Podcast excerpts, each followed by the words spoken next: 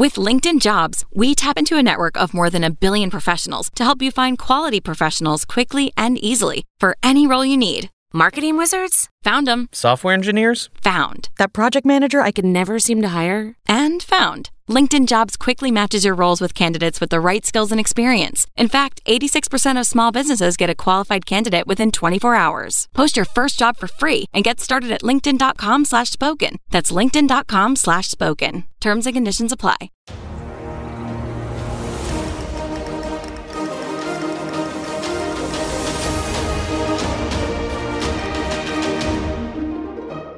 Hello, everyone, and welcome to another episode of Lords of Limited. My name is Ben Warney, and joining me on the line, as always, the Royal Role himself, Mr. Ethan Saks, aka Lord Tupperware. How's it going, my friend? It's going very well, Ben. You and I are both recording from new spaces today. We are. I am in my new dimly lit office. This does not have a ceiling light yet. I have a, a, a floor lamp on order from Amazon.com. Hashtag ad. I wish. Excellent. Yes. Thank you, Mr. Bezos, for sending that out. Um, and I am recording from my childhood home in New Jersey. I was really hoping to get a peek into the bedroom of Ethan Saks, but this looks like some sort of awesome uh, office area.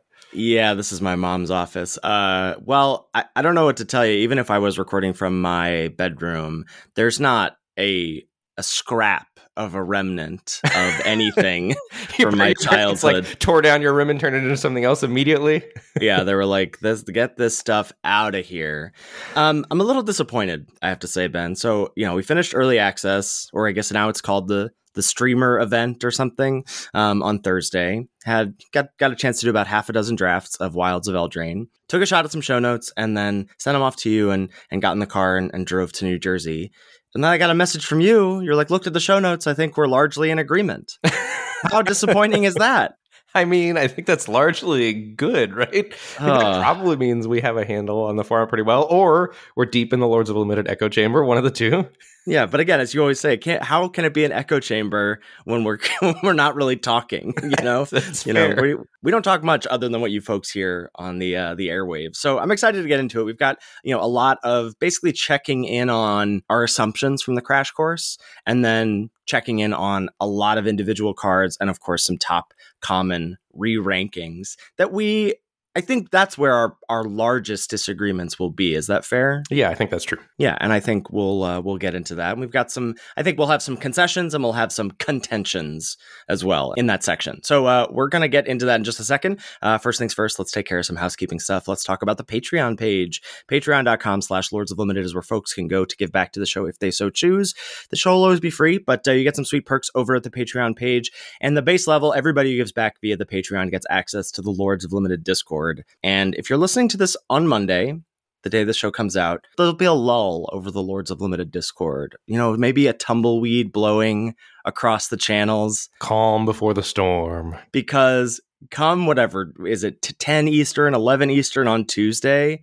When this set goes live on Arena, we have these little fire emojis next to the channels when there's been discussions there in like the past five or 10 minutes. to let you know there's like the recent discussions are happening there's going to be fire emojis everywhere. The Discord will need to be taken out with a hose, my friend, because uh, it's, a, it's just a fantastic community and it really does explode the first week of a format. Um, so if you're interested in getting in on a community like that, the Lord's Limited Discord via the Patreon is for you, and a lot of sweet perks as you move up the reward tier rankings over at the Patreon as well, including access to the show notes, access to the episode a day early, and access to monthly coaching sessions with me or Ben, depending where you are on those reward tier rankings. So if any or all of that sounds of interest to you, please head on over to the Patreon page. And we want to shout out our new patrons the first week that they joined. So this week we're welcoming Talented Cringe, German Gary Oak, Luke, Aaron, Ben, Enrique, Longway West, Bits a Wolf, Evan, Poole, Adam, Lionel, Alexander, and Peter is better than me at magic. Thank you, thank you, thank you. We really appreciate your support. Cannot say thank you enough. I have to know what happened there. That has to be a bet that was lost, right? Has to be a bet that was lost. I see. I thought that was about whoever this person is and someone else. I think that was just Peter wanting me to say that Peter is better than me at magic. That's my guess. you think Peter is just like, ha, got Ethan Saks real I, good fist pump. I think so. That's what I think. Uh, let us know in the Discord. I'm curious, Peter. or Peter is better than me. Um, uh, if uh, if that's true or not. But yeah, really appreciate all the support, folks. I do love a good bet, and that would be a great punishment for losing a bet. Show is also brought to you by CoolStuffInc.com, where they've got cool stuff in stock, and that cool stuff right now, Wilds of Eldraine boosters, baby. I don't think you're going to be storing them in the closet. I think you're going to be cracking those things open and drafting. I will say, I went to the pre-release this weekend, two pre-releases. Uh, the second pre-release was a very intimate affair. It was me and one other person, so we played our one round. But Friday night was popping off, and my older brother and I, Nick, went. We crushed it, one and two, and he beat me on breakers in first place. We both went 4-0, and he dodged me the whole way through. So he's got the claim to fame of being the best Warney brother. But had a blast playing with paper cards, which you can get from coolstuffinc.com. And I will say the other thing that really stood out to me at the pre-release was I normally am not a fan of like the full art or the alternate border, like all that stuff. I just like like the classic clean magic card look. The fairy tale like full art border things look really good in paper. Oh, sweet. Yeah, that's good to hear. So you can have a chance to crack those open if you get your booster boxes from coolstuffinc.com. So please make sure when you're ordering over there, use checkout code LOL all caps to get 5% off anything you purchase in their store. All right, um, let's dive into some big picture adjustments slash thoughts is how I have this this titled here. You know, going into the format last week, we talked about thinking that bargain was the name of the game, right? We were we were and we were sort of right, and we'll get to bargain in just a little bit. But for me, role tokens are the name of the game currently. They're better than you think. I think everything that makes a role token, kind of like everything that ring temps, should be bumped up in your pick order. I want to push back against that a little bit. Because Yeah. I, I agree, role tokens have been excellent, but the some of the cards that make them are poor rates, and I Mm. think some of them are like combat trick style almost attached to creatures that have adventures, Mm-hmm. and there there's certainly risk reward to getting your role token down sometimes, depending on where it's coming from. And I, I will say, uh, like the cards that are efficiently make role tokens, like Curse of the Werefox or something, just outstanding. That's the two and a green fight spell that Mm-hmm. um, gives your creature a monster role. That card is incredible. But there's some other ones, like some of the commons that are more in the D D plus range. I think those I, I'm not really jazzed about as far as bumping them up too far. I buy that. You know, stuff like I'd say Besotted Knight, that's the three and a white, three three, just vanilla hill giant with an adventure. I forget what kind of maybe a royal role token, I think, is is what it makes for single white on the adventure side. That I'm not like super thrilled by. So I, I guess I, I agree with that. Like I'm not bumping up literally everything and trying to put anything that says make a role token in my deck, but I've been very impressed by them and very happy to just have maximum role tokens mostly in my decks. Yes, I agree. I think the distinction I want to draw in your comparison is that like you're wanting to say with ring tempting, like we were we thought that was good and it was even better, right? Yes. And it's similar here, but the the reason like the D ring temps got bumped up was because like the t- hitting your fourth was so important. So you needed Right, like 12. right, That's not right, right. really the case with role tokens here. So I think that's where the analogy falls off a bit. And, and honestly, there might be a bit of um, the reverse effect. Like if you have not enough bodies and too many roles, you do feel bad like replacing role tokens. Um, if you know, not if you're if you're getting an enchantress trigger to draw a card, obviously you don't care. Or sometimes obvi- I did miss uh, lethal with replacing a wicked role token with a wicked role token in early access of like oh, I could have just had that go away and ping you and get you from one to zero. And I think that that makes a lot of sense. And and also ties into one of the points I want to make about I think because role tokens are so good, cheap threats are much better. And this is something where I feel like we may be saying different things or, or perhaps have just had different experiences. That's an important thing to, to just hammer home initially here because we don't need to caveat everything we're going to say this episode with you know i've done six drafts. I don't know how many drafts you did during early access ben plus your two pre-release seals but like we've definitely had a chance to play with the set more than our listeners probably but still a very small amount I do feel fairly confident with my Of course you take- uh, do. takes, though. Yeah. I mean, but yes, I've done similar to you. Six drafts and the two pre-releases. Yeah. So anyway, so I think the cheap threats are much better. Like I really like, you know, we'll talk about Gingerbrute as just a one mana one one haste. Gingerbread Re- is so incredible. So But, like- wrong about that card. Those cheap and and whatever pseudo evasive, actually evasive, like Snaremaster Sprite. Those threats that you can put a role token on before turn three are really good. And even sometimes when they're just one mana one ones with, I don't know, some little incidental upside or expensive mana sink stuff, you're still happy to suit them up just to have something to put your, you know, wicked role token from conceited witch on before on turn three you're playing your three mana, two, three menace, you know? Yes, completely agree, for sure. And again, maybe it's partially me coming off of Arena Cube that I'm like, just fill up that one and two drop slot as much as possible.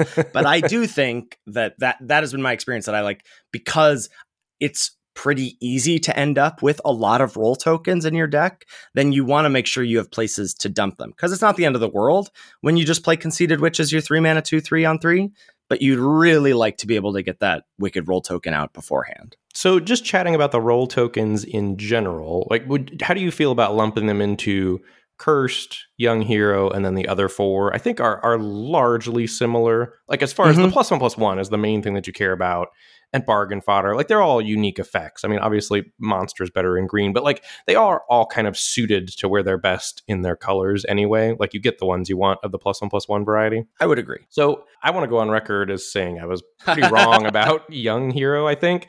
Yeah. I really like that. Almost maybe to the point where I think it might be the best one because when it when it pops off, it's really oppressive. Like if you get it on a one one flyer, or you get it on a gingerbrute, or you get it on your Goblin Rat Catcher, the the two one first striker in red, the common. So there, there's several ways I think to pop off with Young Hero that aren't quite available to the others. Yeah, and I think I, I don't think exclusively I made this mistake, but certainly partially. I made the mistake of reading toughness three or less as oh this can't grow past three. It can grow to four. But it can grow to four. Your snaremaster sprites can be four fours. Your gingerbrutes can be four fours. And then not that this is that important but and then you have something literally free. To it's sacrifice, not doing yes. anything else. You have something literally free to sacrifice to bargain. Yeah, so I, th- I think Young Hero might be the best, and I have also been pretty underwhelmed by cursed role tokens. I don't know what your experience has been with that. It seemed like from the show notes that you were maybe a little higher on them than me. Like I think 10 to 15% of the time they're nuts. Like when your opponent bargains out an early Hamlet glutton or whatever. That's the the green 3 and a green green for a 6 6. Well, it's actually 5 green green it's for a 6 6 trample, mm-hmm. but then you bargain it away. So you're always bargaining it. So it essentially costs 5, but it's a 5 mana 6 6, yeah. So 10 to 15% of the time, I think the cursed role's really good, but like the other 80, 85% of the time, that's not how percentages work. But the rest of the time, they've been largely underwhelming, I think, because they don't take abilities away. Yeah. I- have been a little bit more, yeah, it does. I think you, I agree. I've, I've been more impressed with them than that. But I think I largely agree that I would rather have my roles buff my own creatures than nerf my opponent's creature. And I think just before we talk about bargain, I want to just mention rectangle theory. We've got enough com- we've mentioned it incidentally enough on the podcast that we've gotten comments on Twitter or questions on Twitter, on Twitch, in our Discord of like, what what is rectangle theory? So I just want to like rectangles, baby. It's rectangles, baby, and that's all we ever say. and people are like, what are you talking about? So I might actually, uh, when I get home in a week, put something up on our YouTube channel, like a maybe a five or 10 minute thing, outlining it more in detail. But basically the idea is it's a way for limited players to depart from the, this whole like, a rat token is a third of a card or uh, a food token is half a card like trying to figure out what fraction of a card these tokens are and just referring to all cards and tokens as rectangles so that you just get to sort of lump in like hey this card's two rectangles it's three rectangles and that lets you sort of have a, a different way to codify what amount of value you're getting from cards and the more rectangles the better in rectangle theory and yeah right yes Right. Rectangle theory states that the more rectangles someone makes, the better off they are. And I do think that's true in this format. I think, you know, you're making your roles, you're making your food, your treasures, whatever. I think you're you're gonna have a good time. So to that, bargain has felt Ooh. basically free. Like when you want to bargain stuff, you can. Bargain fodder is so much easier to come by. I had a couple people message me this weekend, just like, hey, haven't had a chance to listen to the episode, about to do a pre release, going in blind. Give me the quick hits. And that was o- always one of my three points was bargain fodder is so much easier to come by. It's almost incidental, but good bargain payoffs are harder to come by, I think. Yes, the choking point on bargain is good bargain cards, not bargain fodder, for sure. Correct. Feel very strongly about that. And that's one of the reasons that Hamlet Glutton, we've shouted out a couple times, is so good. It's five green Yes. green, six six trample, ETB gain three life. And if you bargain it, it costs two less to cast. So it's a five mana, six six trample. Plus, there's ways to accelerate in green to where it comes down on turn four a lot of the time pretty consistently. And a turn four, six six trample, gain three is broken in limited at common. It's incredible. Yeah. I saw many Hamlet Gluttons cast on Thursday, both from myself and from my opponents. Not once did I see it cost seven mana. I've, I've cast one for seven mana already. No, never. And what's so sick about that, what's it, return to the wilds, from the wilds, um, the two and a green ramp spell that you can either get a food or a 1 1, that like double ramps you. Yeah, single handedly gets you there on turn four, assuming you hit your fourth land drop. That is incredible. Yeah, it's very strong. So the other thing I want to shout out with bargain cards, I think a lot of the highest upside or a lot of the the best build around cards in the format want you to have a lot of bargain. There's things like hatching plans, which is the one in a blue uh, enchantment that whenever you sacrifice it, you get to draw three cards. Or something like the Princess Takes Flight, which we were talking about. You know, we missed last week during our previews. I was talking about sacking it after Chapter 3 was on the stack. But get Uh-huh. rid of it before chapter three goes on the stack. Many people Yeah. pointed this out in the Discord. It's just a premium removal spell. So turning that into potentially a reusable removal spell, if you pick it up, there's ways to do that with stockpiling Celebrant, the two and a white three two that lets you rebuy a permanent to your hand. Um, it's a white common. Or, you know, with bargain cards, like being able to consistently Princess Takes Flight, know you're going to be able to bargain it for upside is just very, very powerful. But you have to get to you know, seven, eight bargain cards to really consistently be able to have those things turned on. But when you do, I think that's one of the most powerful things you can assemble in the format. Yeah, but I found it pretty awkward. Like I grabbed a hatching plans early because I was like, oh, bargain's easy. Like this is before I sort of really realized what was happening with bargain. But I was like, oh, I've seen bargain on a lot of cards. Hatching plans seemed sweet. Took it early. Only with with really trying to get it. Only ended up with four instances of bargain in a blue red deck.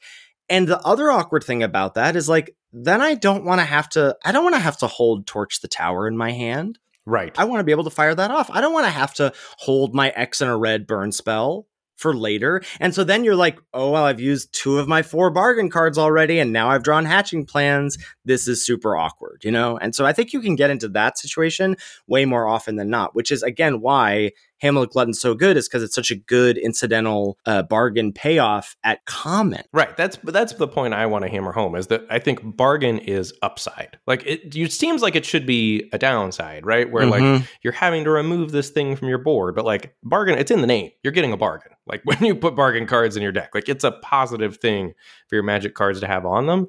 And I think like really finding the ones that are really good, like Hamlet Glutton or or back for seconds, the two and a black uncommon that returns two creatures from your graveyard to your hand, or if you bargain it, you get to put in a creature with MV4 or less just onto the battlefield. That card's broken. Yeah, or even something as simple as Troublemaker Ouphe, which is the one in a green 2 2. When it Mm. ETBs, you can bargain and then exile target artifact or enchantment and opponent controls. That's not one of the good bargain cards, but it, it doesn't hurt you to put it in your deck. Like, you just have to try to find cards that say bargain on them that are C or above, right? Mhm. Like, preferably you want the B's, B minus bargain cards. Like, those are just incredible. But then I think, like, just finding ways to get your bargain number up if you're trying to build around those other cards, which I think you should be in the format, but also just the looking the idea that you're looking at bargain as a positive. And not really needing to think about, ooh, I've got bargain fodder with hatching plans or Princess Takes Flight. Like, I almost would rather take, look, once I've got, oh, I actually have five bargain cards already that I like. Now I'm excited to take hatching plans, which I usually it's the reverse, right? Usually it's you pick up a bunch of enablers and you get a couple payoffs. But here I feel like the choke point is the payoffs, actually. Yes, completely agree. And I think once you're getting bargain cards, assuming you're not building around those cards like Hatching Plans or Princess Takes Flight, and Cursed Courtier is another one, the one white white for the one one that comes into play with a cursed role token. That's another one that you can build around. Other than that, you should just assume that you're going to have fodder for your your bargain cards. Like you don't need Correct. to work to have fodder. It will happen naturally over the course of the games and the commons. Like the set's just designed that way. If you are drafting according to rectangle theory. Yes, and I think like taking our top commons and, and things Right, like that. yeah, Yeah, assuming you have good card evals, it will happen naturally for you. So adventures back in Wilds of Eldraine. And back with with a bang, I would say. It's a great mechanic. And the off color cycle of the uncommon adventures, th- they're basically all nuts, right? Like maybe the the black one with the red fling variant is not isn't nuts, but most of them are great. And and honestly, like some of them, I think the blue like the blue phantom monster with the white exile a, a, a tapped creature, like you could just play the white spell in your black white deck, right? Like it's just good. Like you don't even need to have both options available to you. Yes, well, and the black red fling one turns on the act of treason and area Yeah. tempting apple too. Like uh, there's a home for the black red one too because Yeah. it is a little lower impact, so you might get it late. I, think that card's got really high upside as well. For sure. I, I agree. And I do think, in terms of the common adventures, they're largely polar, right? They're either just pretty good pretty replaceable. Yeah, that's what I've felt. Not a lot of in between. And I've been fairly underwhelmed. We're going to talk about color power rankings at some point here. I've been fairly underwhelmed with the blue common adventures. And I think that's that's largely where blue has fallen short for me. I agree. I, I liked the Vantress Transmuter more than you. It sounds like the four mana three four with the adventure tap a creature, put a cursed role on it. But but I agree. It like I wanted blue to get some punch from those, and I think it it doesn't, unfortunately. Well, so let's talk about Vantress Transmuter as an example, because I think it'd be interesting to to dial in on where we're different on it. Because we were Mhm. we were doing top common rankings, which we'll do at the end of the episode, and I think you had this again. Largely, we don't know what's going on with blue, but you had picked this as your number one with the caveat Mhm. of like, hey, really not sure what's up with blue. And I feel similarly. I don't have a strong order for blues commons, but I've played with Vantress Transmuter quite a bit, which is one in a blue sorcery speed. Curse something And tap it. and tap it, and then four mana, three, four. I just felt like you can't fire off the adventure early because the things that come out early, you don't want to curse generally. Because if there's something good, it's got good abilities. Like it's like turn four, five, six until like the chonky donkers come out. And like, yeah, you're you're really glad to have this when your opponent turbos out a Hamlet Glutton. And it, as people catch on to that strategy, maybe this card will go up. But I've largely felt like it was stranded in my hand because I wanted to land a cursed role token and I didn't care at all about a three four on curve and on turn four. So I was never like running it out pre cursed role token, and it was just stuck in my hand, like similar to the black one where like you have you have to wait for a creature to get into the graveyard. Like yeah. that one requires you to wait for your opponent to get a big thing out. Yeah, I, I may have just I, again. I only played one blue deck on Thursday, but I may have just only seen this after my opener, so I never had that awkward situation. Because I remember like being like, "Ooh, this tapped thing is great." So I must have already had a board because I remember thinking like, "Oh wow, it's awesome that not only with the curse role token, but this taps the thing, so it gets the blocker out of the way, and it sort of does the like plays offense and defense thing because then you're not as worried about." The one one cracking you back, and then the three four just felt like you know fine rate. Um, but I, I hear everything you're saying. If that's in your opener, that definitely feels awkward. Yeah. The one last point I want to make about adventures is I'd, I'd forgotten this since original Eldraine and did remember doing this dance in Eldraine, but I forgot how risky trying to time out the adventure combat tricks is. Like, there's a lot of cards that have instant speed combat trick, adventure,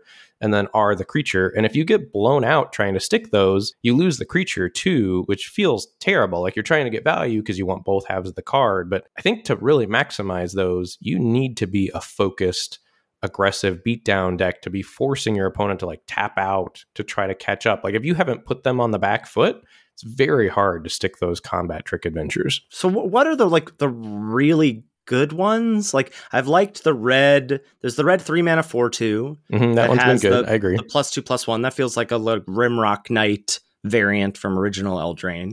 Uh, You know we're gonna disagree about this. The you are lower on the four mana four three trample in green that has the one in a green monster role token at instant speed. Yeah, I've come way down on that. Interesting. Okay. Yeah. I, I've definitely felt like you're not using it as a combat trick to me. That you want you want the four mana four through trample. It has been fine for that. I just haven't been able to do both often. Yeah. Well, no, I just mean that like I'm not using, I'm, I'm more often like, oh, you're not blocking. Well, I'm going to, I just want to use my mana this way, this turn, and then play the 4 3 or whatever. Like, I'm not using the monster role token to blow out my opponent, just using it to like buff a creature. And then along the way, and then I'll get a 4 3, you know? Sure, but they have to be tapped out when you do that. Yes, like you yes, can yes, never yes. do that into open mana, which is tricky. Like it's not Mhm. it's not trivially easy to stick that. I think was is my experience. Totally agree. And talking about green. And and I think just fixing in general having access to some incidental fixing via a prophetic prism via some uh, treasure tokens whatever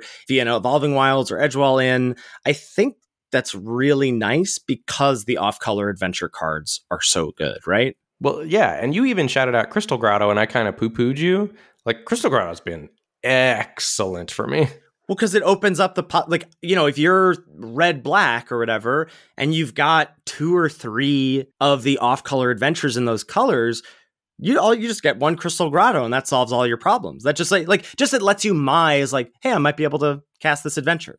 Yeah, I completely agree. I think almost every deck is going to want one crystal grotto, and I think it's going to be interesting where you end up taking it because I felt really bad when I didn't have access to one, but I think I was probably a little low on it. But just the Scry one and turning on off color. Oh, interesting. You think really the Scry good. one is uh, valuable? I mean, it's wow. upside. It's certainly better wow. to have than not, right? That's, it just sounds, yeah, no, for sure. I just think I may have mentioned that to you when we looked at the card and and I was I was you were instantly almost, dismissed and I was, I was wrong. almost kicked off the podcast. I, I, feel like yes, you were instantly dismissed and I was completely wrong. Mea culpa. yeah. Uh, what do you think? There's uh, is there a week three, week four five color good stuff deck for us to find? Oh, definitely. And I don't know that it's going to wait that long. I think it might be week one, depending on how you decide to draft the format, which we'll talk about in a little bit. But I think if you're really truly trying to stay open, and I think when we get to the color rankings, green's one of the better colors.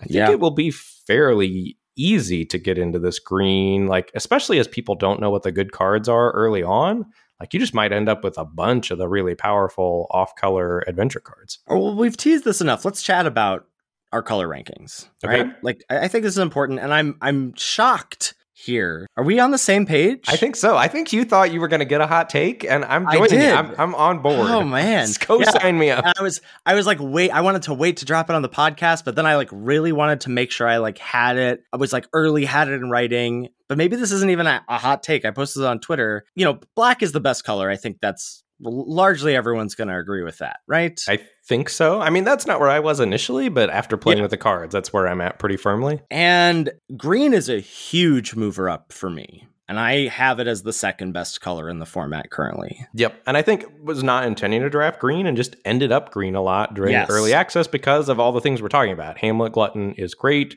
It's got good bargain cards. It got good ways to make roll tokens. And it's got mm-hmm. cards that play well with both of those mechanics. Right. Yeah. Like its higher rarity cards are great, but then it's just got this, you know, chunk of, I don't know, four or five commons. What's crazy to me about the top three colors, and I have white currently in number three, is that I would say there's probably three to four commons in each of those colors that I'm happy to first pick. And that's kind of like you're not usually first picking a common in limited. And for colors to run that deep with cards, I'd be like, yeah, okay, I'll take that is is I think really something special.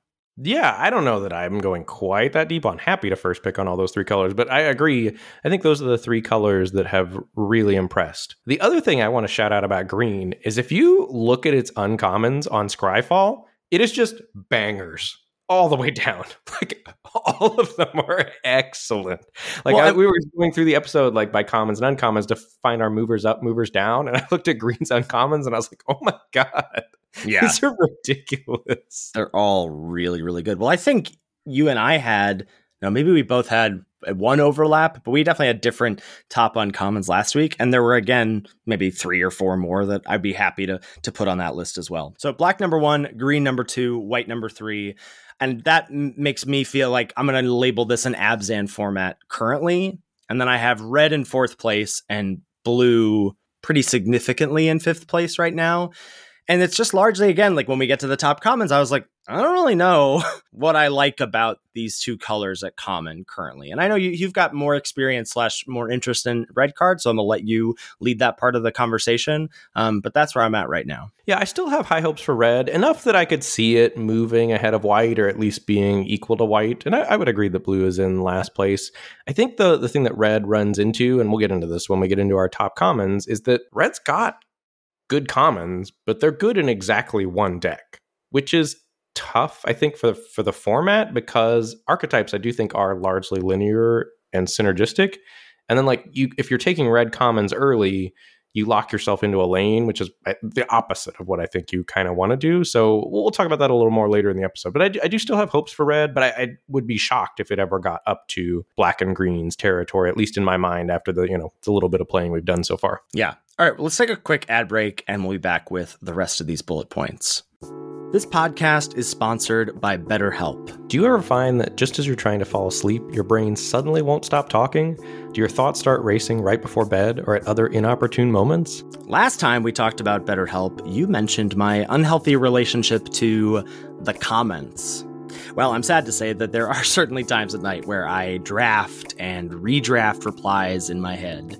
It is not the most relaxing thing to do to yourself. Certainly not for me, I think a lot of times it's interactions that I've had with students over the course of the day. I'm mm. pretty introverted, and so all the interactions with students really takes it out of me. And if there's conflict there, I'm replaying how I handled that conflict with a student, what it's going to be like the next day. And I, I, just get into this loop of, okay, how am I going to repair this relationship with, you know, over 300 kids at times? You know, it's tough. Yeah. Turns out one great way to get rid of racing thoughts is to talk through them. Therapy can be a great opportunity to get out of your negative thought cycle and find some mental and emotional peace. If you're thinking of starting therapy, give BetterHelp a try. It's entirely online, designed to be convenient, flexible, and suited to your schedule. Just fill out a brief questionnaire to get matched with a licensed therapist and switch therapists at any time for no additional charge. Get a break from your thoughts with BetterHelp. Visit betterhelp.com slash lords today to get 10% off your first month. That's betterhelp, H-E-L-P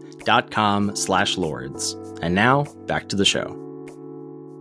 All right, Ben, on your stream on Thursday, I logged in and you with a little grin, a little a little wry grin on your face, you said, "You love this format, don't you?" I did say that to you. And you were you were irritated.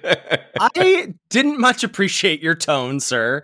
And I that leads me to the point I want to talk about, which I think is part of what you're you're saying, or part of what this point is about, which is is this a bomby format? Do you feel like we're we're back in March of the Machines territory of, you know, you're you're sad if you don't get to first pick a rare, etc. I think we're close to that. I don't think it's quite March of the Machines territory, but I think this is a rare driven format. And not to say that like the commons can't compete. The commons can compete. There just are a lot of good rares running around that you need to be aware of. And I think it it's going to dictate how you have to draft to a certain extent, a little bit, in that like think you should be willing to let rares put you in a direction. And I think that is going to balance out some of the color imbalances, as it were, because some of the rares are worth, you know, drafting red for or drafting blue for or drafting whatever for. But I also think, similar to other formats where we've had great rares, I have really wanted removal and premium removal and premium interaction. Like cannot be high enough on Candy Grapple, which is the the one in a black minus three minus three. And if you bargain it away, something gets minus five minus five there just have always been things I've wanted to kill on the opponent's side. And then the Enchanting Tales slot, I think, drives that up a little bit as well. And we've seen this in in bonus sheets. Like some of the some of the rare and mythic enchanting tales are really strong and you need to be able to get them off the battlefield. But I, I also think, you know, conversely to that, if you don't end up with the rares or the premium uncommons, I think you're you're wanting to try to end the game fairly quickly. Like I think you just don't want to end up in no man's land where you're hoping your opponent doesn't have a great rare that you can deal with. Well, and that brings me back, you know, we're, we're, if you're following along with our, our show notes uh, via the Patreon page, if we're bopping around here a little bit, but that brings me to one of the points that we, we sort of passed over, which is that my feeling so far, and this is largely with how I've been framing role tokens in my mind of just like, I want as many of them as I can get. Well, then I really want a super low curve so that I can deploy as many of those role tokens, certainly the ones attached to my adventure creatures, as early as possible. But despite what in my mind I'm needing a super low curve, it hasn't felt like a crazy aggro format to me thus far. I agree. I, I, don't think it has to be. It feels like it feels like original Eldraine to me, in mm. that like there are decks that can be crazy fast, and there mm-hmm. are there's the whole spectrum. Like that's what I would say is that it feels like OG Eldraine that way to me is that there's some really fast decks, there's some decks in the middle that have great synergy that can compete, and then there's like you know blue green cast mana value five or greater. I think gets there. Like I think you mm-hmm. can go completely over the top and go hog wild too. Yeah, I have felt like of the bonus sheets we have seen so far, and I like I said, I think this is our fourth one. This is the biggest. This has the biggest misses for me. I think most or more than 50% of these are kind of duds for limited. There are definitely ones that really matter, and there are definitely really sweet, strong, uncommon ones, but a lot of them are just straight up Fs. Yes, I would agree. There are a lot of Fs, but I think the ones that aren't straight up Fs are uh, on. uh, There are two categories, like uh, three categories. I think there are cards you're never going to play in the format from the Enchanting Tales. Yes. There are ones that are really good that make the drafts more interesting at uncommon and rare and mythic, and those are cool. But then I also think I think in week five or six we're going to be appreciating these because there's also a lot of things that like are D's, D pluses, build arounds that like once you've figured out the format and you're like, eh, I want to have some fun. Like, Yeah. there are a lot of five mana enchantments that are like D's that you can, I think, go ham on building around. I kept trying to get Sanguine Bond to work. The three black black, whenever you gain life, your opponent loses that much life. I was like, oh, this has to be so sick with food. But honestly, I haven't felt like black green is food that oh, much. I have. That's interesting. I I really think it's food, and I really think it's linear. oh, I you you got to check out my my black green decks are just Just rectangles, rectangles? and tokens. like they're just role tokens. Um, so yeah, that's interesting. Um, let's let's jump back to your point about this being like original Eldraine because you've mentioned that a little bit before on stream too. I want to unpack your thoughts on what you mean by that because I feel like we've been talking kind of specifically by like categories of the format and I I feel like this is going to give you an opportunity to give us that that Ben Warney big picture take. Yeah, I think when you sit down to your first draft, this is what I would want to know going into my first draft. I think it's going to feel a lot like original Eldraine if you played that format. And if you haven't, the whole thing about Eldraine was that you wanted to hashtag delay the decision for locking in your archetype because the archetypes are pretty linear. And I think that is true here as well. That if you find the open archetype, you're going to get good cards for your deck late that no one else wants. Whereas if you and another person at the table are both blue black fairies, like you're going to be picking off each other's cards and both of your decks are going to be significantly worse as a result. Like I think if there's one fairies drafter at the table, your deck's nuts. If there's two, your deck's pretty mediocre to bad, I think. Yes. Especially because that archetype relies on a lot of uncommons. Mhm. But I think if you find your lane, and the other thing delaying the decision does when you do find your lane is that you get a chance to pass some of these really good rares that we've talked about. So you get rewarded for, I think, finding the correct lane with good rares being passed to you occasionally. And that's why I also think fixing's so good too, because there's a lot of the good rares are splashable, which is just like Mm. totally nuts as well. Like they're not blue blue or you know you can just toss Mama Goose in your black green deck like Yeah. at, at little to no cost to you. So I think that's true as well. Um, but yeah, I think largely playing the games and drafting has felt like original Eldraine to me. Like I think you're incentivized to do a lot of similar things in that you want to get deep into one color and I think try to delay locking in which archetype you are as long as possible. And I, I wasn't doing that initially, and then I was like, oh, I just need to start doing that, and had a, a way better time once I started operating under that same, you know, kind of user manual from original Eldraine. That makes sense. And the, the other thing I will say too, you know, we talked about the draft archetypes being linear or synergistic. I think there's a ton of secret gold cards going on in the format at common, like just everywhere at common and uncommon as well. Like I think a lot of the cards want to go in in one deck. Like for Mhm. example, Barrow Naughty is a, a good example for a non fairies deck. So one in a black for a one three flyer has lifelink as long as you control another fairy. Then you can pay two in a black to give it plus one plus zero until end of turn. I think you're only ever playing that in blue black, and I think anytime you're playing it outside of blue black, something went wrong. yeah. Or similarly, this one maybe a slightly less good example, Sweettooth Witch in a non-food deck because of rectangle theory. So this is a, a three mana three two that gives you a food. So it does give you two rectangles. I think you're you're maybe happy with it in that sense, but I think you're not maximizing the card unless you put it in a food deck. And there's so many cards in red that fall under the same category, like Unruly Catapult, you know, two in a red for the 04, tap it to ping your opponent, Oh, and yeah. untap it when you play an instant or sorcery. Like that is a blue red card, and I think you're hoping to never play it in most other decks. Not that you couldn't make them work, like you can, but you have to work so much harder for the synergy when you put the commons out there, their color pairs. And when you get them in the right color pair, you get a lot of C pluses late. Yeah. I, I agree with that for sure. The other thing I want to get on record is hot take about the data. My- oh, baby. I know the data word coming out of my own volition. I want to I want to get in before the data users. Okay. I want to say that the data prediction for the format is that the rage for this format is going to be filtering by color pair on 17 lands because I think the archetypes are so linear and so synergistic that that's going to give you a truer sense of what the win rates of the cards are. And I'm never Uh-huh. going to do that because I'm just going to draft archetypes, but I think that's going to be all the rage for the 17 lands, folks. I buy it. I buy it for sure. Uh, let's uh, t- team me up with some archetype power rankings. Yeah, I know this is your favorite segment of Love our. I love it. and that is complete sarcasm for those of you that are wondering or following along at home. Ethan is not into the archetype power ranking. So, tier one, I've got all four black decks blue, black, green, black, red, black, white, black. I think you're happy playing any black color pair. I also think and this is a more in theory, but I think blue red, if you're the, assuming you're the only blue red drafter, it's really going to get there as well.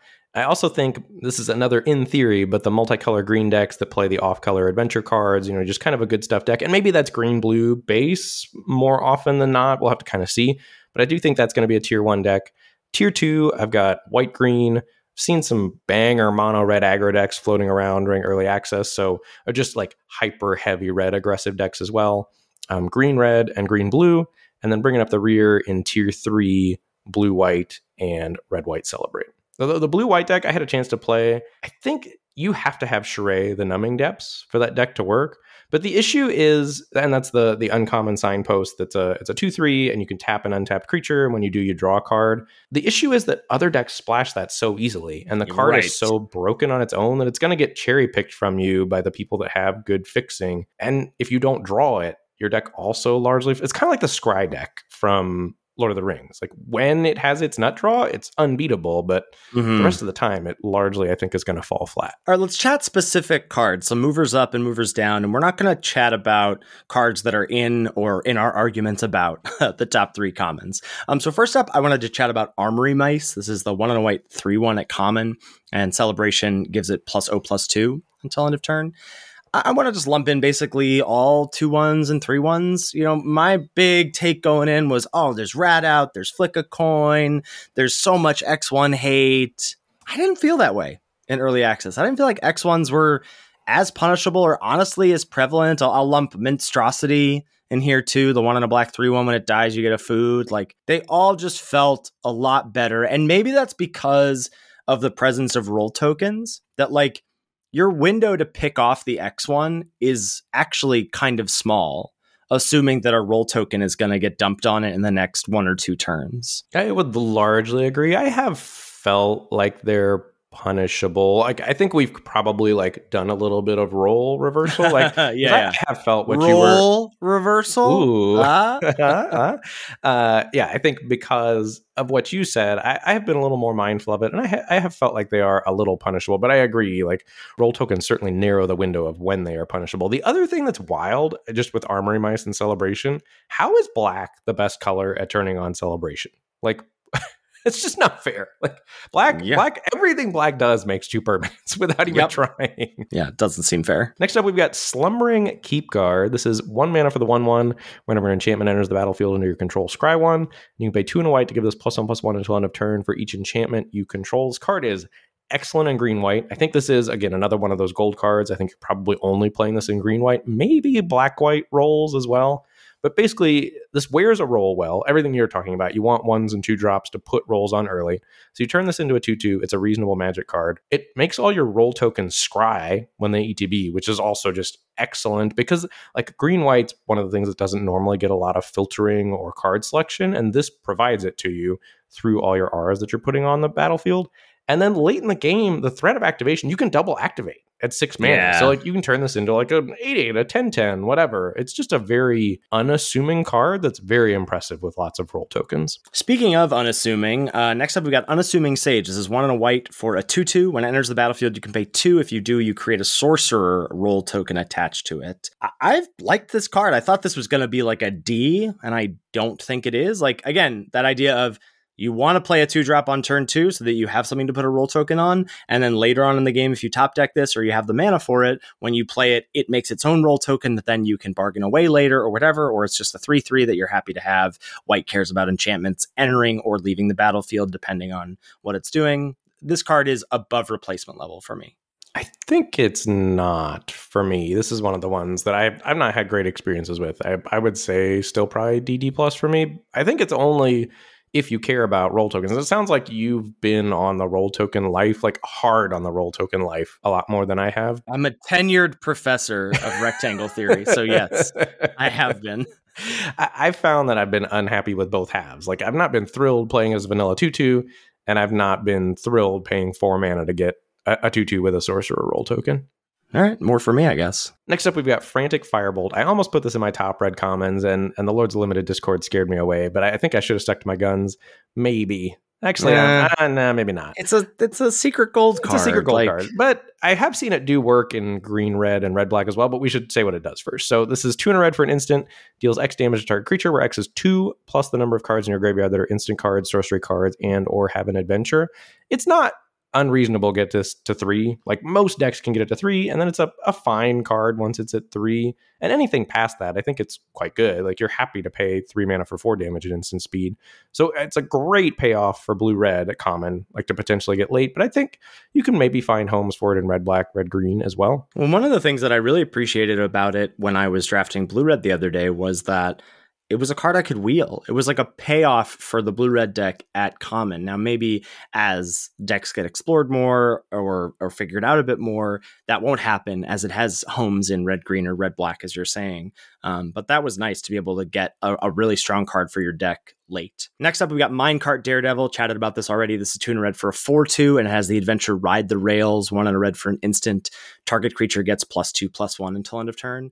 Neither half of this is an exceptional card by any means, but tacked on together, I- I've really been impressed by this. Yeah, I think that card is excellent. Would co-sign there. Next up, we've got Merry Bards. This is two in a red for a three-two.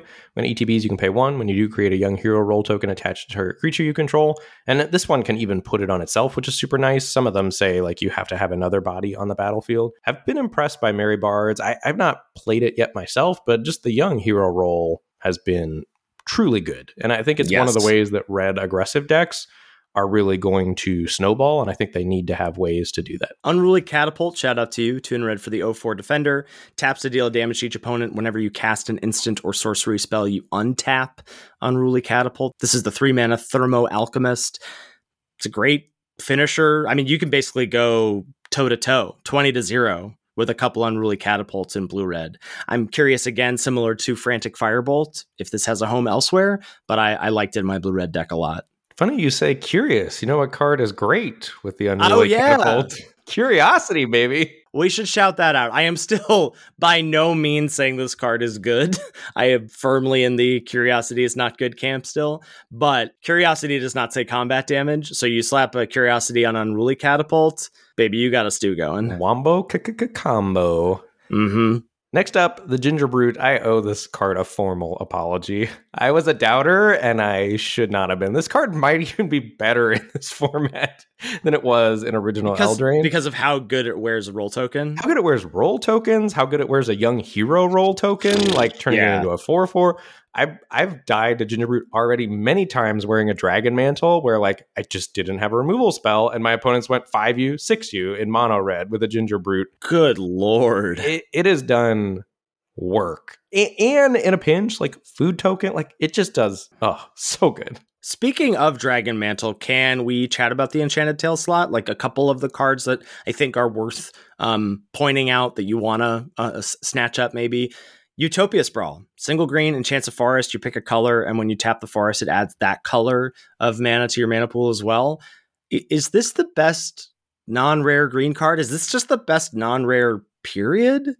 This card is nuts. It's not the best non rare, period, unless we're, you're talking about limiting to the Enchanted tale slot. And even then, no, I I'm, think. I'm saying I'm saying overall. No, I, I would not say that. I, I think hatching plans might even be better in the, the the ceiling on hatching plans is certainly higher. Utopia Sprawl. I don't more- know if that's is that even true. That might not be true. Utopia Sprawl is explosive. I don't know why I'm arguing against this card because I love it also. Yeah, Uh, Sprawl's really good. Like Sprawl on one into whatever, g- g- accelerating. One of my issues with the two mana accelerant, which we'll talk about in a little bit, Rootrider Faun, um, is that I'm not actually interested in skipping my three mana value slot in most decks because three mana value has a lot of bangers.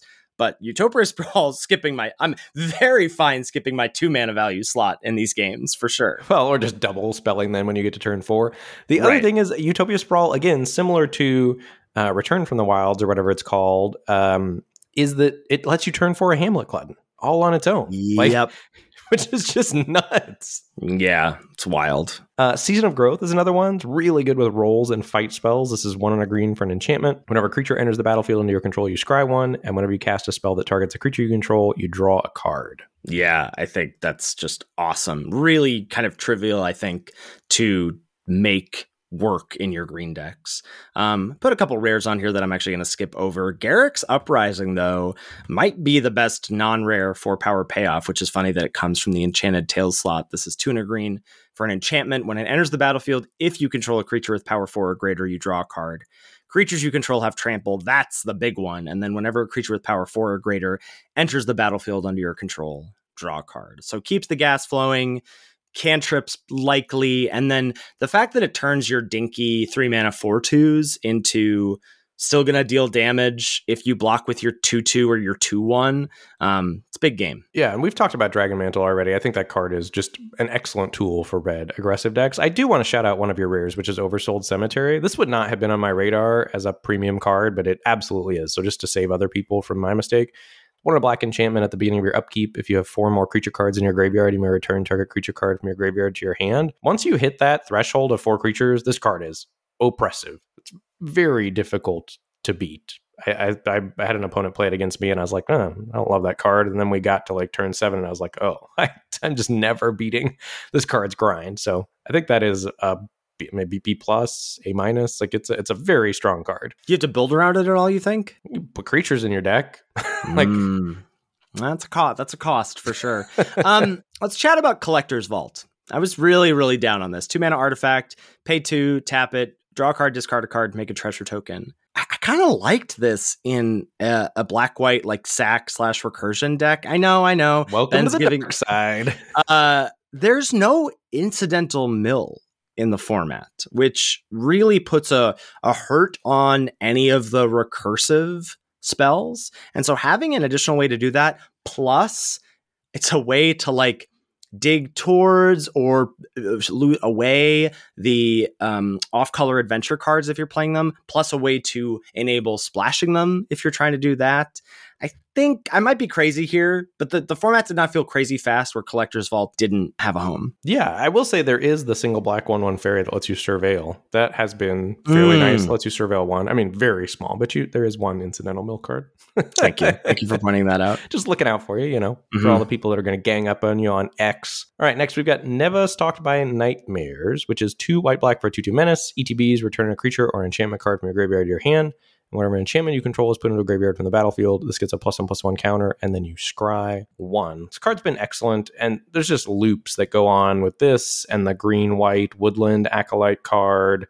And Oh, then, wow, yeah. And then you can like sacrifice your adventure land to rebuy the acolyte, to rebuy this, to like there's a lot of grindy things you can do with those combination of cards in Abzan. Going less deep, I think just in black white, the fact that I just missed that this gets back enchantments. Yes. And so the fact that you get Hopeless Nightmare and Hopeful Vigil in Neva's colors means that you play those early, sacrifice them to some bargain card, get that back, you're off to the races. Yeah, it's very good. Next, we've got Back for Seconds. We shouted this card out earlier, but I don't think we sang its praises maybe quite enough because it is real good. Two and a black for a sorcery with bargain.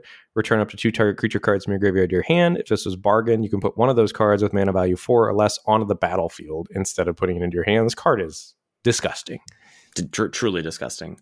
Uh, Hearth Elemental. This is extremely dumb in blue red. And I watched you again, playing with this, and I was like, whoa. It's a five and a red for a four five. It costs X less to cast, where X is the number of cards in your graveyard that are instants, sorceries, or adventures. And then it has an adventure, one in a red sorcery, discard your hand, then draw two cards. And the when I was playing it, this read one in a red, draw two cards, red four five. Like it's it's really dumb as your last card out of your hand. Yeah, and I think blue red, yeah, uh, the blue red synergy decks looks very strong. Mm-hmm. Next, we've got a Redtooth Vanguard. This is one in a green for 3 1 with trample. Whenever enchantment enters the battlefield under your control, you may pay two. If you do, return Redtooth Vanguard from your graveyard to your hand. Again, just like another X one that doesn't feel that bad. It's resilient. It has trample, so it wears the roles super well. I've liked Vanguard a lot. Yeah, the card's great. There's also the stupid black green one where you can cast it from your graveyard as an adventure and just keep playing it Oh. over and over and over. That card is Yeah, the. Green Knight or whatever it is. Yeah. Yeah. Next, we shouted out Troublemaker Ouphe earlier, but I want to shout it out again. One in a green, 2 2 bargain when it ETBs. If it was bargain, you exile target artifact or enchantment opponent controls. That just is something you want to do incidentally. Plus, it's a bargain card that ups your bargain count. There's a two drop that you don't feel terrible running out as a two mana 2 2. You know, if you need to, if you don't have any other two drops. I think this card does a lot. We've talked about this in conjunction with Hamlet Glutton, but Return from the Wilds. Two and a green, choose two. As a sorcery, search your library for a basic land card, put it on the battlefield tapped, then shuffle. Create a 1 1 white human creature token, and create a food token. Largely picking those first two modes, and I think quite good at doing so. Up the Beanstalk. If any of you were watching LSV's first uh, draft like I was, it was crazy impressed with Up the Beanstalk. One in a green enchantment. When ETBs, and whenever you cast a spell with mana value five or greater, draw a card. I think the fact that this gives you a card up front um, on the way down from itself just makes this largely free in blue green, but it was impressive to keep the gas flowing. I mean, no surprise here with how high we are on role tokens. Tanglespan Lookout is incredible. Two and a green for a 2 3. Whenever an aura enters the battlefield under your control, draw a card. You have to kill this on sight, Yes. or your opponent is threatening to, like, definitely draw a card the next turn, maybe two, and then you're just done. Yep. Cards, very good. One of the better uncommons in the set. Mhm. And then Agatha's Champion is next. We were both poo pooing this card, but it's gone way up for me. This is four and a green for a 4 4 with bargain. Trample, whenever it enters the battlefield, it was bargained, it fights up to one target creature you don't control. Generally, creatures have been smaller. I, I haven't felt that they're huge other than Hamlet Glutton. And this, this picks off relevant things. And again, bargain is upside on this card, not downside. And I think we were viewing it with bargain as downside. We got Cursed Courtier next, two and a white for a 3 3 with lifelink. When it enters the battlefield, you create a cursed role token attached to it.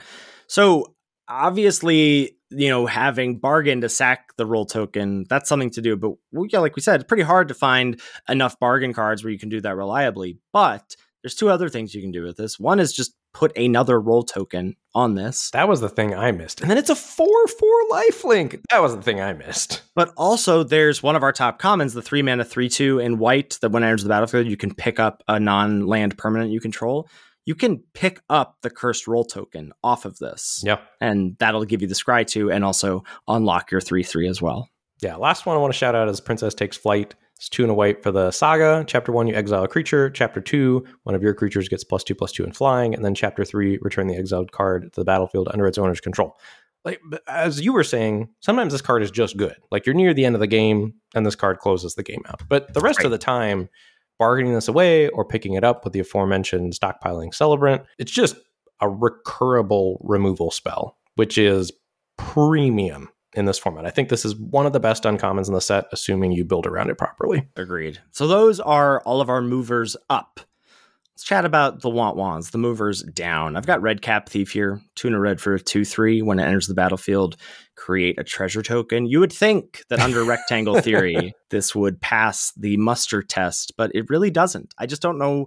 Like, this is a fine card that I don't know uh, where its home is. It'd be better if it weren't red. Like it's just very out Yes. of place in red. yes. Rootrider Faun is up next. This is mover down for you, not for me so much. One and a green for a one three tap add green, and you can pay one tap add one mana of any color. So yeah, my feeling is, like I said before, I'm not crazy about this in my two mana value slot. Like I feel like there's better things to do, and I don't really want to skip three mana in a lot of my decks because there's a lot of good stuff to do at three mana. That's fair. I think the the difference is in it sounds like we've played different style of green decks so far. Where like Mm. I definitely if you're trying to like curve out with role tokens, this does not belong in your deck at all. Like Yeah. I completely agree. But I think this gets you to turn four Hamlet Glutton, which I like. You know, I think that's really strong. And it also turns on all your off color kicker cards. Like I, I value that way more than I do the ramp so much. But I think in any green deck that's not like aggressive beatdown, this is This is really good. Okay, I, I buy that with the off-color adventure cards, which I think you called kicker again. I probably did. I'll put a dollar in the swear jar. There we go. Thank you. Pizza party for everyone at the end of the year. in true teacher fashion. Uh, another card we're going to disagree uh, on here, but I want to chat with you about is Twisted Sewer Witch. This is a mover down for me. Three black, black for a 3 4. When it enters the battlefield, you make a 1 1 black rat creature token. And then for each rat you control, you attach a Wicked Role token to it. I just like. I haven't drafted a full on rats deck yet. And then, so the floor of this is five mana, three, four plus a two, two rat. And I have found that better or slightly worse, but not so much worse, five drops are pretty easy to come by that I, I just never knew when to pick this up and draft. Like I never was in a deck that was like, oh, I'm already at critical mass of rats, so I can take this. And then just didn't have an opportunity to pick it. Yeah, maybe this is a C plus, but I think this is excellent in rats, right? This is another one of the gold cards. Like you're only Okay. ever you're only ever playing this in red black, but it's incredible in red black. And you could maybe get it sixth or seventh or eighth pick if red black rats is open. I think you're not supposed to put this in your deck unless you're dedicated red black rats, but its ceiling is incredible in that archetype. I buy that. But then I think, you know, you, you had it in your top uncommons last week. I was toying with it in mine. It's not there. But that's because we were high on red black specifically, and I don't think that's also true anymore. I'm not like I don't think red black is head and shoulders above the other decks. And thus, it is a mover down. Yeah, I agree. I agree. Okay. But I just want to make sure that we don't like Yeah. it so far. Like it's still very good in red black. Agreed. That makes sense. Into the fake court for me. I, I've liked this Mull card. Drifter? Yeah, Muldrifter, It's not. Uh, three three blue blue for a sorcery. Draw three. Make a one one fairy creature token with flying that can only block creatures with flying. It's not that. It's too expensive. There's too many other ways to get card advantage in the format. Sad to have a couple other blue cards on this list. We've we've chatted about Vantress Transmuter already. That's the four mana three four with the adventure of a curse role token. I'm going to talk about Obyra's Attendants. This is the five mana three four flyer. Its adventure is Desperate Parry. One in a blue for an instant. Target creature gets minus four minus zero until end of turn. Totally agree with your point here. I never I couldn't quite pinpoint why this wasn't performing well, but blue just doesn't have enough board presence early to leverage the minus four minus oh. So it's often just like the adventure feels more like Gain two life. yeah, it's like a risk risky to cast gain two, gain three life on whatever turn four before you fire this off on five. Yeah, and I think if you can figure out a way to get blue decks that have board presence and maybe leverage this, but that's what I kept doing is I kept like thinking this was going to be a two for one, and then it wasn't. It was like turn your two three that's attacking me into a negative two three and be kind of sad, and then I have a bad five mana three four flyer later in the game. Yeah, we'll figure it out. We'll crack. We'll crack the code. Next is Warehouse Tabby. I'm sad to say my my cat I don't think is quite good enough. Black for a one one. Enchantment you control is put into a graveyard from the battlefield. Make a one one rat creature token with this creature can't block. You pay two to give it death touch. I do still like this card. This is like mover down in the sense that I still think this is good and playable, but I was very high on this card going in, and I think it this is a card you're happy to pick up when it makes sense in your deck. I don't think you're going after this aggressively and trying to build around it. We chatted about ferocious werefox, and again, just like the the cycle of the um the tricks attached to creatures as adventures. That's the four three trampler in green. Just a little awkward to fire off. Um, Gadwick's first duel is up next as well. So many blue cards on the movers down list makes me sad. I know. Uh, this is a saga, one in a blue. Chapter one, you make a cursed role token attached up to one target creature. Chapter two, scry two, and chapter three, when you cast your next instant or sorcery spell with mana value three or less this turn, you copy that spell and you can choose new targets for it. it's just pretty finicky, right? Like you're never playing it early because there aren't things you want to curse early.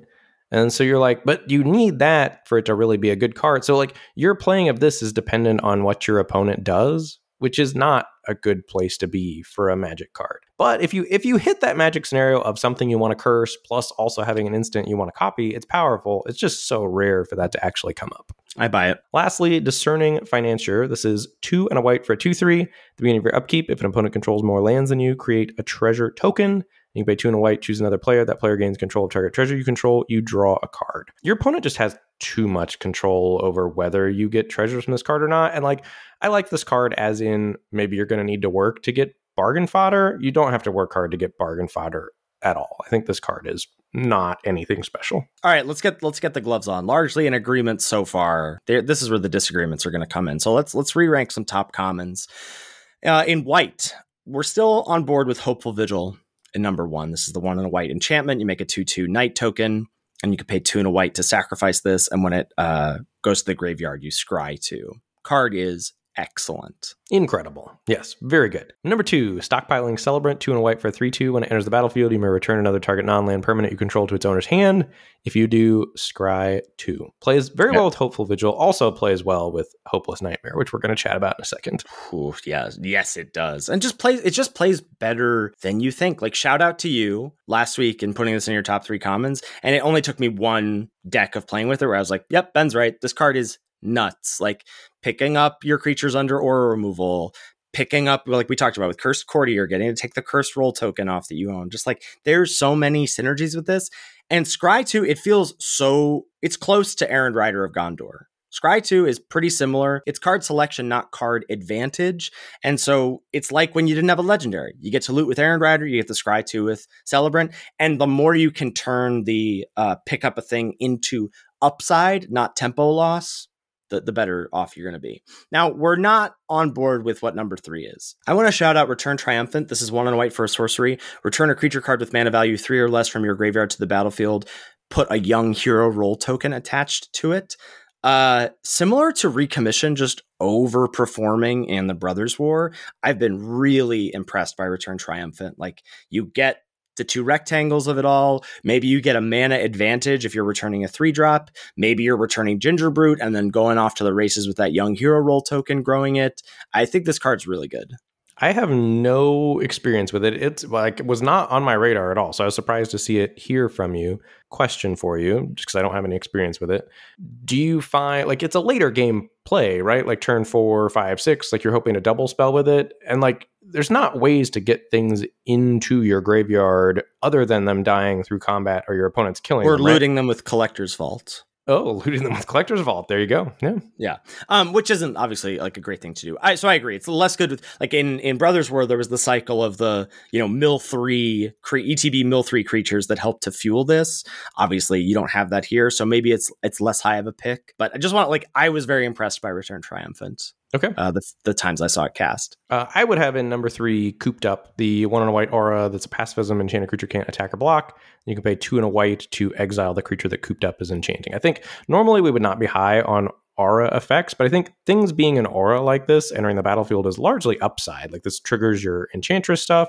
There's cool things you can do copying it with some of the rares. There's shenanigans where you uh, exile things. Like it just does a lot. I think cooped up has been very versatile and better than a pacifism would normally be. And another removal spell I want to shout out that I'm higher on than Cooped Up is Kellan's Lightblades. This is the one in a white instant. Deals three to target attacking or blocking creature, or if you bargained it, uh, it just destroys the attacking or blocking creature as well. Like we said, like bargain fodder, pretty incidental. Kellan's Lightblades is gonna get its man, whether it's on turn two or three, or whether it's on turn six or seven. Yes, I agree. That card's been impressive. And again, bargain is huge upside on it. There's times you don't even need to bargain, like that you'll bargain because you want to get something off the battlefield, you know, whether it's a hatching plans or what have you. Yeah, bargain's been huge upside on that. There are some creatures that are oppressive that your opponents won't attack with that this won't get. But I, I agree. Kellan's Lightblades has been has been good. And and cooped up can reach out and get those things off the battlefield. So I think pretty lined up on one and two, still unclear about what belongs in that number three slot. Blue. Both of us, I think, are largely guessing here, and so Ethan wants to go with my list. I'll, I'll, I'll put my head on the chopping block. Uh, if I were to, you know, have to choose for blue, I would say Snaremaster Sprite number one. It's blue for the one-one flyer, and when it ETBs, you can pay two to tap something down and put a stun counter on it. I just think that card has a lot of upside. I mean, you'll uh, theoretically it belongs in the blue white tap deck, which I'm not super jazzed about. It's good in blue black fairies, and I think it's also good in blue red. Like just getting a young hero role token on this, however you do that, is strong and an evasive flyer that's going to grow. It also wears just other role tokens well. Once you turn this into a two two flyer, you've got yourself a good Magic the Gathering card. So I like Snaremaster Sprite one. Spell Stutter number two, I've been impressed with. That's one a blue counter target spell unless it's controlled pays two plus an additional one for each fairy you control. I think that card's uh, truly excellent in blue black fairies. And then I think playable in blue decks. Outside of that, you know, not crazy to think you might have a fairy on the battlefield to turn this into mana leak. Well, and certainly if if Snaremaster Sprite is the number one blue common, you should. Yes, that's why I chose these. This is a synergy. and then number three, Johann Stopgap. Uh, three in a blue. It's got bargain, and if you bargain it, it costs two less to cast sorcery speed, return target non land permanent to its owner's hand, draw a card. That card, I think, has been good feeling in that, like, it's a bargain card that you're fine. Like, it's bar- like bargain's upside, right? Like, you'll play it for four mana, but when you want to bargain, you then have the option to bargain, which is powerful. The other thing I think blue has going for it is that it does say bargain on a lot of magic cards. They're they're not good necessarily. Not great, yeah. They're, they're not good necessarily, but the word bargain is printed on a lot of blue Magic the Gathering cards. So maybe there's maybe there's something there to figure out. All right, sound the police alarm. It's a hot take alert. oh dear, I cannot co-sign this hot take. Ben's not co-signing it, and this is fine. This is our biggest disagreement so far, and this might just be very well a hot take. I have as the number one black common, Hopeless Nightmare. Single black, enchantment enters the battlefield your opponent discards a card they lose two life. And then again you can pay two and a black to sacrifice it. And when it goes to the graveyard you scry two. Card's great. I like where your head and heart is at but it's only it's only my heart for me. But uh, the Yeah. card's great and i think it deserves being shouted out. So the reason i have this is- as number one and ahead of candy grapple which i also love the one in a black minus three minus three bargain minus five minus five uh I, just every time i drafted black which was i, I think four of my five drafts on Thursday. Hopeless Nightmare was the card I wanted. Every pack. I was just like, can I get this? this is what I want. And it really feels, I think the idea of it being a, a fusion of Fire Speedle and Okiba Reckoner Raid, whatever, just thinking about it like, you know, it's better than single black for a 1 1 they discard a card because I mean maybe not in this set with role tokens, but because a one one would never get in for two, and so you're getting so much. You are getting like a piece of cardboard from them, and then there's so much synergy of obviously bargain gets this away. There's ways to recur this. There's ways to pick it up and replay it, and I just think that Hopeless Nightmare is amazing. I would co-sign everything you said. I love Hopeless Nightmare. I just think Candy Grapple is actually Nutter Butters. I, I, Candy Grapple would be my pick for the best common right now in the set, and I would be surprised if that weren't the case at the end of the format. But yeah, there are so many cards you need to get off the battlefield, and Candy Grapple does it so efficiently. Plus, it says Bargain, which is huge upside on the card. Like, I just I love Candy Grapple. And then uh, I think we're a, a little split with number three as well. But again, this just speaks to how great black is. I, I like Conceited Witch a lot. This is the three mana, um, two three with menace, and has a single black adventure to put a wicked role token on something. Yeah, Conceited Witch is excellent. I would say Voracious Vermin, number three for me. That's the two and a black 2 1 that brings a 1 1 rat along with it. And then when something dies, it grows into a 3 2. Been very impressed with that card. Outside of rats, it's just two pieces of cardboard for black decks because all of the black cards make two pieces of cardboard because black's ridiculous. And similar to Lord not? of the Rings, like the list of black cards that you're happy drafting goes like nine or 10 commons deep. Yeah, I was someone was asking me about Mintstrosity on uh, on Twitter. And was like, oh yeah, I saw like Corticall is playing that too and picking it highly. Like, and I was like, yeah, Mintstrosity's good. I think it's like a C minus. And Alex was like, I think it's like a C plus. I really like it. I was like, do you have like seven black commons at C plus or higher? And he was like, yeah, I do. I was like, "Eh, that makes sense. Can't argue with that, you know? Um, moving on to red, I sort of shrugged my shoulders again. Like, I, I don't know what's going on with red. I feel fairly good about my red choices. And again, I haven't played red that much yet, but I've seen red on the other side of the battlefield. And I do feel like red as a color is pretty split in that, like, its cards really want certain homes. So I think these are the cards that are good in more homes than not, which is why they're the top red commons or my picks currently. But again, could certainly see this list changing. I would go Ratcatcher Training number one. That's the one in red 2 1, attacks with first strike, and you can pay two in a red at instant speed to make two rat tokens. It's great as a two drop, wears a young hero role token super well, wears any role token well. And then, like on five mana, it's just kind of an army in a can, which is really nice as well. Mm-hmm. Torch the Tower number two. It's a single red instant, deal two damage, bargain, deal three damage instead, and exile the thing that it damaged. And in the third place, I would have Cut In. That's three in a red for the sorcery, deals four damage to target creature, and then you create a young hero role token attached to target creature you control. You like cut in, and I felt this sort of choke point in the draft of cut in at four mana and edgewall pack at four mana. That's the three in a red, three three menace plus a rat token. And you like cut in more than edgewall pack? I do in theory, and again, don't have much experience with either. I've played Edgewall Pack. I haven't cast a cut in yet, but uh, like the young hero role token has impressed me so much. And I think red really wants to end the game quickly. Like I think red wants to put you on the back foot. And I think there's not much more that does that than cut in, kill your biggest Plus blocker, hero. plus young hero, crack Yeah. in, grow my thing. Like I just think that's a huge tempo swing that the red decks are really going to be after. I buy that. But just in general, to talk to talk Red's comments, I'm not going to read these cards. I just want to rattle things off to get people's brains thinking about them. I we had Red as the best color going in, or at least I certainly did, and it certainly moved down for me. But I still have hopes for it. But we talked about this a little bit. I think its commons go in one deck, like Grand Ball Guest. That's only really good in Red Aggro or Red White Celebrate. Witch's Mark. You're only really happy with that in Blue Red. Flick a coin. Only really happy with that in blue red. Frantic Fireball, only blue red. Like a lot of Red's cards are blue red only cards, actually, Right. honestly, which is why blue red's in my top archetypes. Because I think if you are red, you're really going to want to be blue red. But gnawing crescendo, you're only playing that in red black. Edgewall pack, probably only red black, maybe in red black aggro. Bellowing bruiser, again, that's the one that makes things can't block. 4 4 haste, like red aggro. There's just, it's just pretty narrow.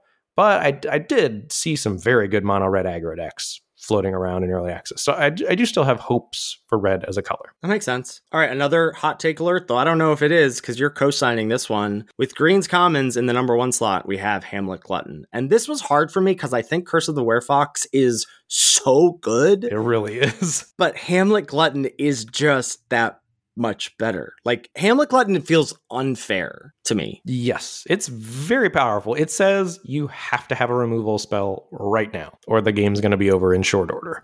Right. The fact that this has trample is really what pushes it over the top. But yeah, and uh, game three doesn't hurt, and the fact that it frequently No. comes down on turn four or turn five, like at, at a common, it feels like an uncommon, but the fact that you get to build around it or build towards it at common is really strong. So we've got Glutton, Big Daddy, number one, Curse of the Werefox, the fight spell that puts a monster role token on something, that's number two. And then not in agreement on number three. I, I currently have Redtooth Genealogist. This is the two in a green, two, three that puts a royal role token on another creature. I could also buy it just being the wolf, the three mana, three, two with the adventure, single green, make a food. I like both of those a lot as some mix of my number three or number four. You've got a bit of a take here for what the number three is. Yeah, I think I would say I like the wolf that makes a food better than Redtooth Genealogist. When Genealogist just hits, it's quite good, but when it misses, it's quite poor, I think, in my experience, and the wolf can't So miss just that draft. You just got to draft those ones and twos, baby. Yeah, but I'm not convinced that that's what Green's best at doing. I think that's why that's what I would say. I don't know that.